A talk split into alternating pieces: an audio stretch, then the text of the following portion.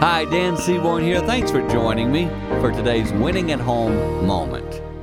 On my phone, on my computer, pretty normal that every now and then I would get this thing saying, You got an update. Meaning, you got to reset things, make sure you get these new uh, updates and ideas that are available for you. Uh, you need to make sure you download those. Same thing in your family life. You don't have this big screen that comes up and says it, but every now and then you need to update your thinking. Your child that was five, hey, psst, hey, he's 10 now.